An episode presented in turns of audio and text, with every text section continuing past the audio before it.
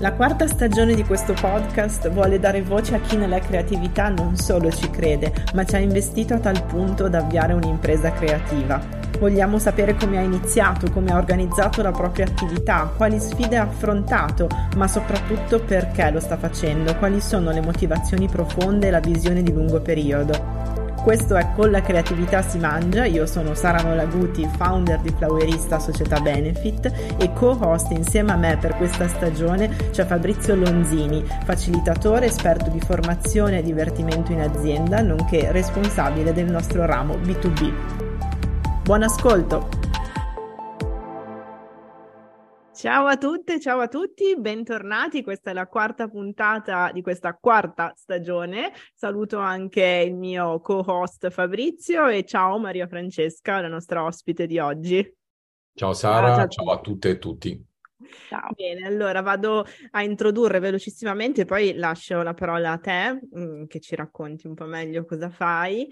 E volevo introdurre appunto la realtà che hai cofondato, che è District, una realtà bellissima che io ho scoperto su Instagram, mi sono innamorata subito, in particolare delle grafiche, e non è un caso, credo. E una realtà che fa matching tra eh, designer e aziende. Quindi lascio la parola a te, raccontaci tutto, come vi è venuta l'idea e cosa fate. Grazie, grazie mille innanzitutto per avermi invitata. Eh, porto i ringraziamenti chiaramente anche di Hassan e di tutto il nostro team. Allora, sì, District è, come hai detto tu, la prima piattaforma di matching in Italia tra designer e aziende con un cuore. Perché con un cuore? Perché eh, diciamo, noi combattiamo da anni per la dignità del lavoro creativo. Quindi diciamo, c'è, una, c'è tutta una mission di cui magari parliamo dopo, che eh, è il cuore pulsante del, del perché noi facciamo questo. Eh, siamo una startup innovativa nata nel 2020 eh, subito dopo il primo lockdown, ma in realtà eh, eravamo ufficiosamente in attività da almeno tre anni. Eh, noi, io e Hassan, ci siamo conosciuti a Milano, eh, avevamo fondato insieme un altro collettivo in realtà di promozione artistica prima di arrivare al design eh, e proprio da lì diciamo è, nato, è nata questa volontà di provare ad aiutare tutto quanto il mondo creativo italiano dandogli degli strumenti, degli spazi o semplicemente supportandoli anche quasi a livello psicologico, no? Ehm, quindi nel 2015 nasce Timmerman, che è appunto è stato un, un trampolino di lancio, ma anche forse una, come dire, un, um, un modo per sondare il terreno, no? per capire eh, effettivamente di cosa avevano bisogno i creativi italiani al momento, in quel momento.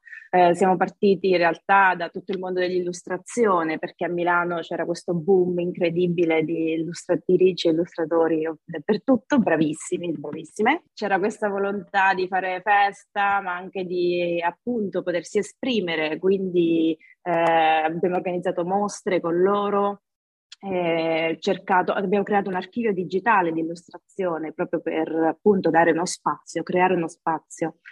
E poi col, col crescere, con l'andare avanti degli anni di tutti, eh, la cosa che, di, che più, diciamo, eh, di, di, di, cui avevano più bisogno era chiaramente il lavoro.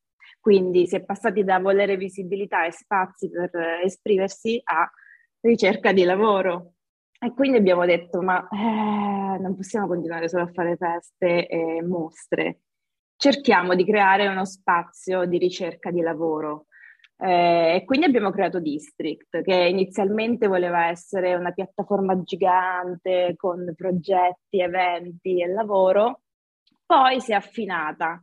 Si è affinata e è diventata una piattaforma adesso in questo momento proprio di ricerca di lavoro e quindi matching tra aziende appunto e designer, non solo quindi più illustrazione, ma tutta la parte di digital. Abbiamo iniziato chiaramente con illustratori, grafici, ehm, visual designer, diciamo in generale in toto, e poi chiaramente con tutto il boom del, del digital adesso eh, spaziamo con la UX, UI, eh, motion chiaramente, service, quindi e cerchiamo diciamo di dare eh, input sulla crescita e mh, diversificazione del mercato.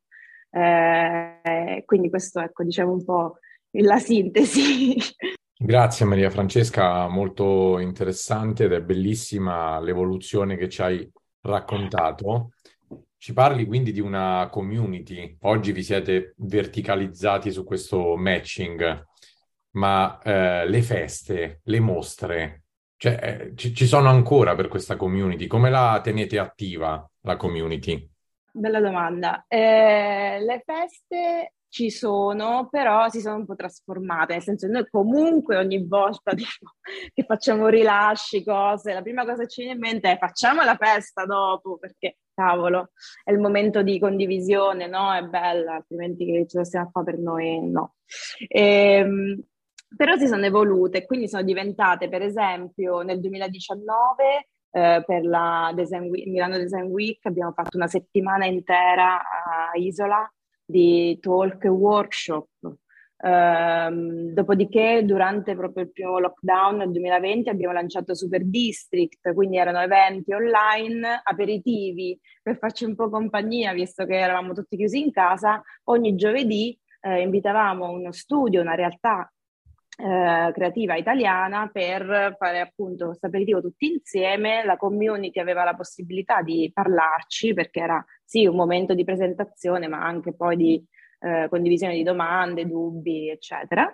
Eh, partecipiamo tantissimo a festival, diciamo anche organizzati da altri, quindi cerchiamo sempre di essere nel territorio e presenti proprio a, appunto eventi per avere la possibilità di incontrare la nostra community. E adesso abbiamo da poco riniziato con anche eventi pseudo online, nel senso che c'è Radio District che abbiamo lanciato se- due settimane fa, che è eh, un nuovo format che prevede un incontro, diciamo, live più una parte digital, quindi un mix.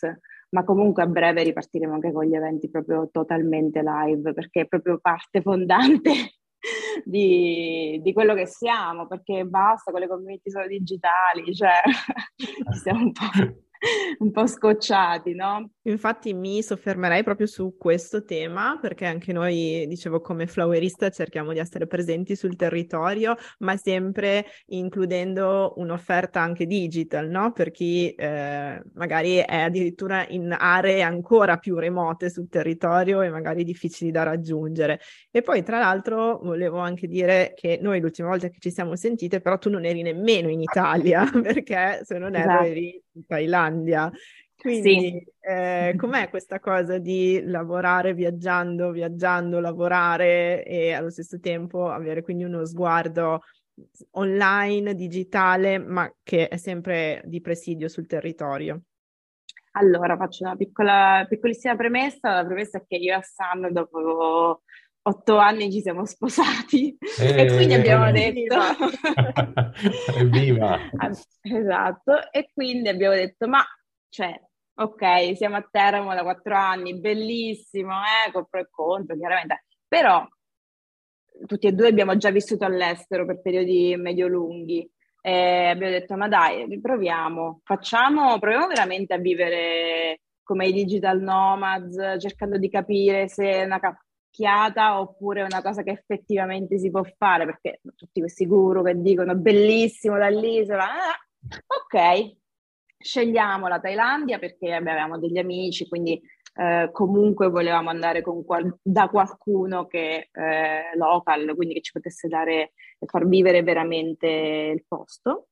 Eh, quindi abbiamo fatto questi quattro mesi eh, cercando, diciamo, tut- diciamo, le tre diciamo, modalità di vita, tra virgolette, eh, thailandesi che, pos- che, che, per noi potevano essere la città medio piccola, che è stata Chiang Mai per un mese ed è stata veramente facilissima, nel senso che è proprio una città che, a parte che è famosa perché tantissimi digital nomad sono lì, è, è veramente tranquillissima, ci sono caffè dappertutto dove si può lavorare, o semplicemente studiare, solo pagando un caffè, che tra l'altro sono buonissimi.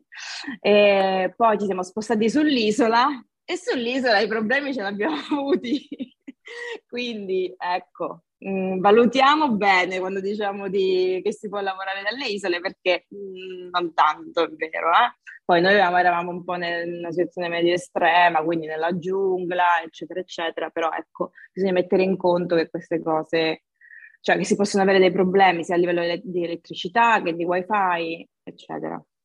E poi è sempre un po' non lo so, per me era un po' strano, no? Dover dire scusate, non posso partecipare alla call perché eh, non c'è wifi, ma perché io ho scelto di stare su un'isola. Eh, mm. È un po', era un po' Ancora per me, un po' strano, eh, sì. sì. era un po', cioè perché poi la, le persone possono dire vabbè, ma scusami, cioè tu ti stai andando a divertire, che poi vabbè, in realtà eh, ci siamo divertiti tanto, nei weekend, ma abbiamo lavorato tantissimo. La cosa bella è stata proprio questa, avere un'energia infinita data dalla possibilità di vedere cose nuove ogni secondo e, e quindi abbiamo lavorato tantissimo.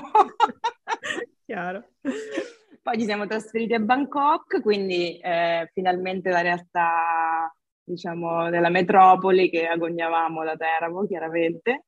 E, ehm, anche lì è stato facile, nel senso che vabbè, c'è il co-working, eh, sì, ci so, chiaramente ci, sono, ci, si formano altre community, quindi siamo inseriti nelle community delle, dei, dei vari co-working dove siamo andati, però ecco, vi dico che è stato abbastanza facile eh, continuare a lavorare con l'Italia e sentire costantemente tutti i giorni la nostra community. Eh, anzi, secondo me ci ha aiutato perché chiaramente avendo nuovi input siamo riusciti anche a creare nuove cose, quindi siamo certo. partiti con molti nuovi progetti nei mesi che siamo stati lì. Eh, abbiamo lanciato i workshop, abbiamo lanciato le portfolio review, ehm, ci siamo, siamo, secondo me, stati molto più aperti alla richiesta di partnership con eventi europei, quindi all'aprirsi, eh, diciamo, con tutto il mondo che non è solo l'Italia.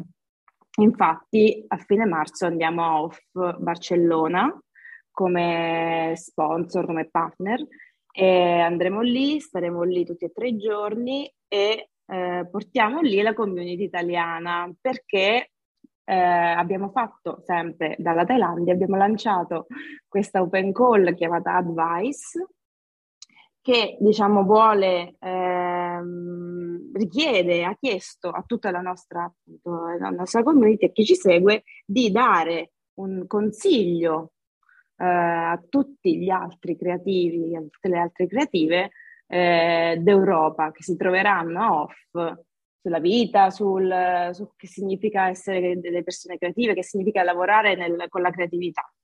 Quindi andiamo lì, li portiamo, ci sono dieci diciamo, cartoline che sono state scelte, che stamperemo e che chi vuole, chi ci sarà, troverà al nostro stand.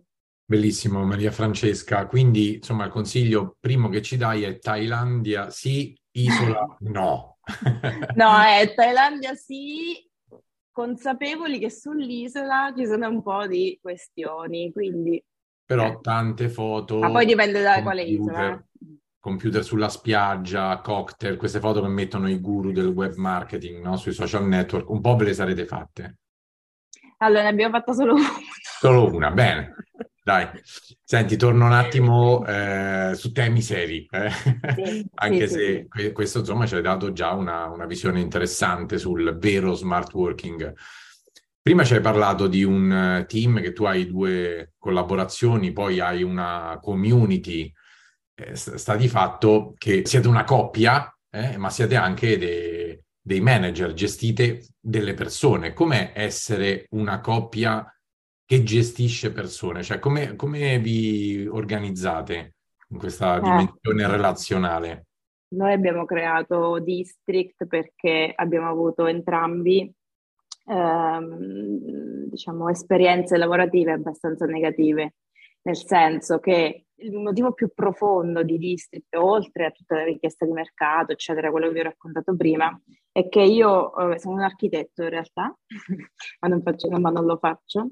Ho dedicato dieci anni della mia vita a studiare architettura, quindi è parte, diciamo, intrinseca di me.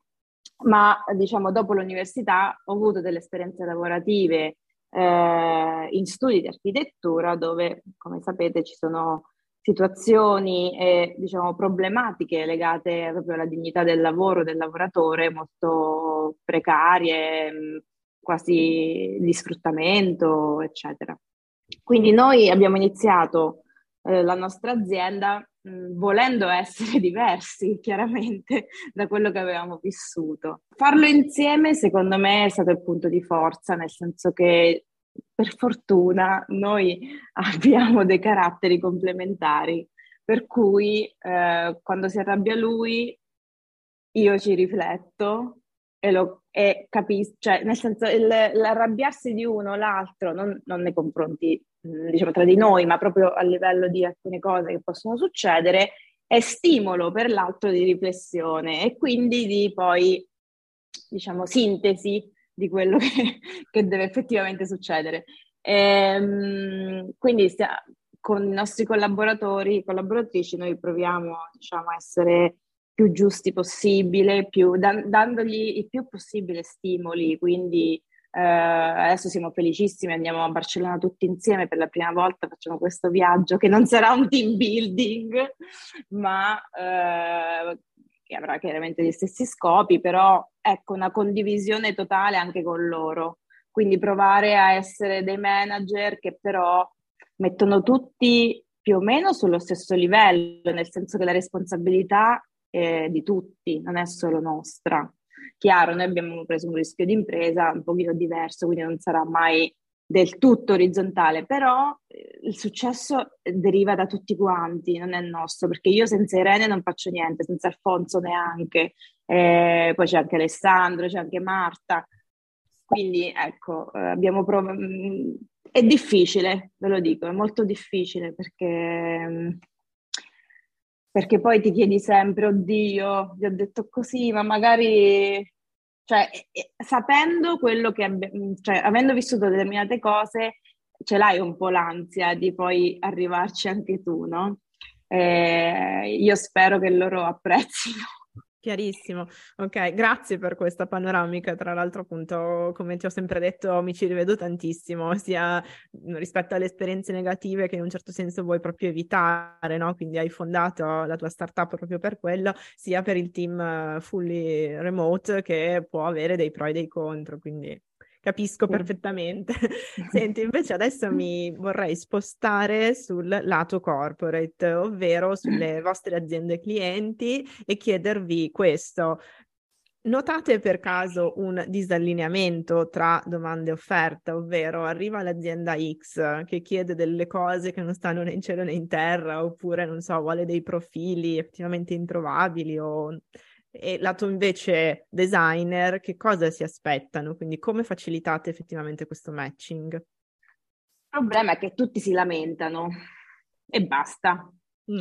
Quello invece che proviamo a fare noi, eh, anche tramite tutti i contenuti che creiamo, è quello di dare una risposta un po' più concreta, cioè dare quello, diciamo, quella, quell'input di positività che deriva poi da però un impegno personale per farlo accadere, che diciamo riguarda anche le aziende, il lavorare sulle aziende. Noi eh, adesso abbiamo come abbiamo avuto e diciamo, continuiamo a avere collaborazioni con eh, team di design e diciamo, chiaramente il Ripartimento HR di Pago PA, eh, abbiamo lavorato con eh, Assist Digital, Team System, tutte aziende che eh, avevano bisogno di creare un nuovo team di design. Perché dico che noi proviamo a fare le cose in un altro modo? Perché partiamo proprio dalle aziende, partiamo da loro nel senso di, tra virgolette, consulenza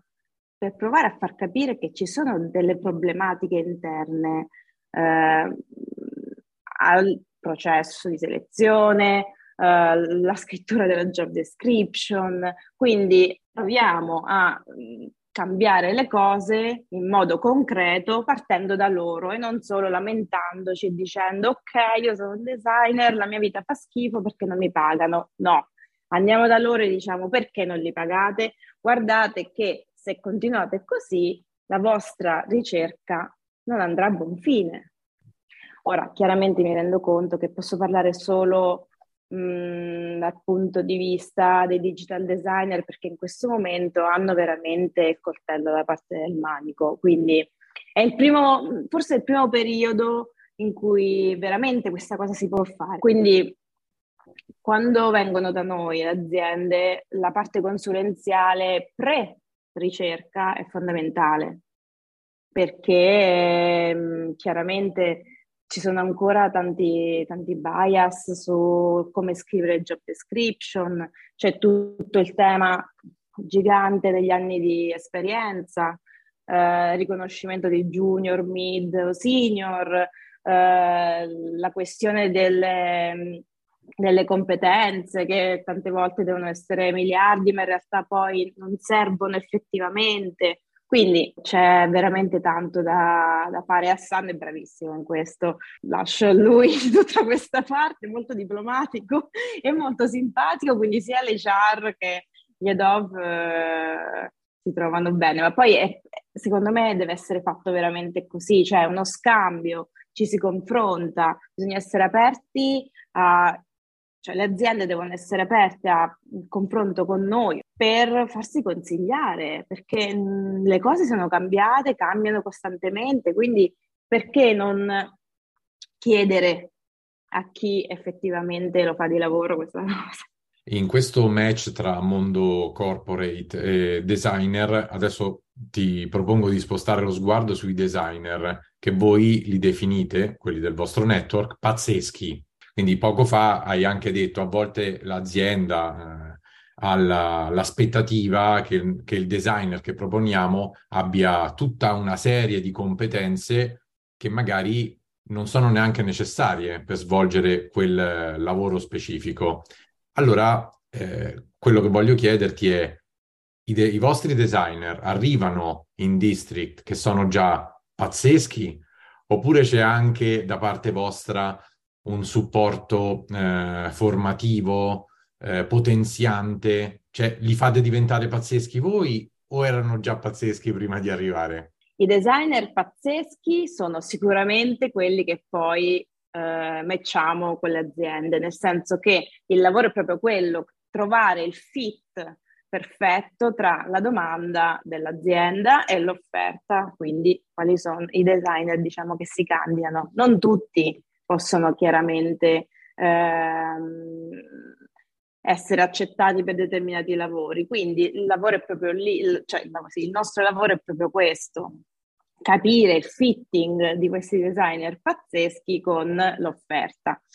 Allora, la creazione della community nasce proprio da questo, nel senso io eh, sicuramente voglio dare il meglio all'azienda, il meglio esiste, quindi il rispetto a chi si, eh, si, candida, seleziono quelli che chiaramente devono essere eh, in linea con, le, con, la richiesta. Però non, i designer pazzeschi non sono, eh, diciamo, degli esseri ultraterreni, si può arrivare, eh, diciamo, a esserlo, no? Quindi noi per tanto tempo abbiamo eh, provato a dare input alla community sempre tramite i nostri contenuti Instagram, eh, consigliando e facendo vedere il lavoro di altri, no? Sempre che facevano parte, diciamo, del, fanno parte della nostra community, per provare a dare input appunto sul come migliorare, dove, dove, dove arrivare, provare a darsi, diciamo, un... Eh, dare dei metodi di paragone per smuovere un po' le acque. Dopodiché, eh, chiaramente bisogna fare un, un'opera molto più concreta e magari diretta e quindi abbiamo sempre mh, pensato poi attività che possono essere quelle dei workshop, appunto, le portfolio review che in questo momento da novembre eh, faccio praticamente settimanalmente eh, e che obiettivamente ehm, sono sono molto efficaci, nel senso che è chiaro, è praticamente una consulenza diretta, cioè tu mi, mi, dai tutto quello che hai fatto e io ti dico ok, no, questo lo mettere, questo non lo metti.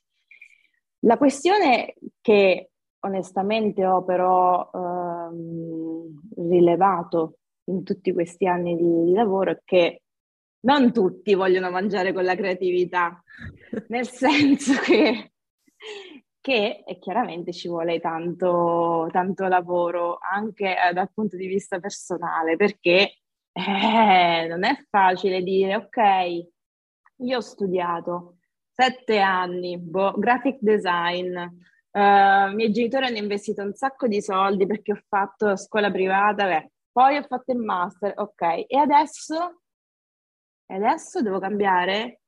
Cioè, devo maturare altre competenze per po- perché il...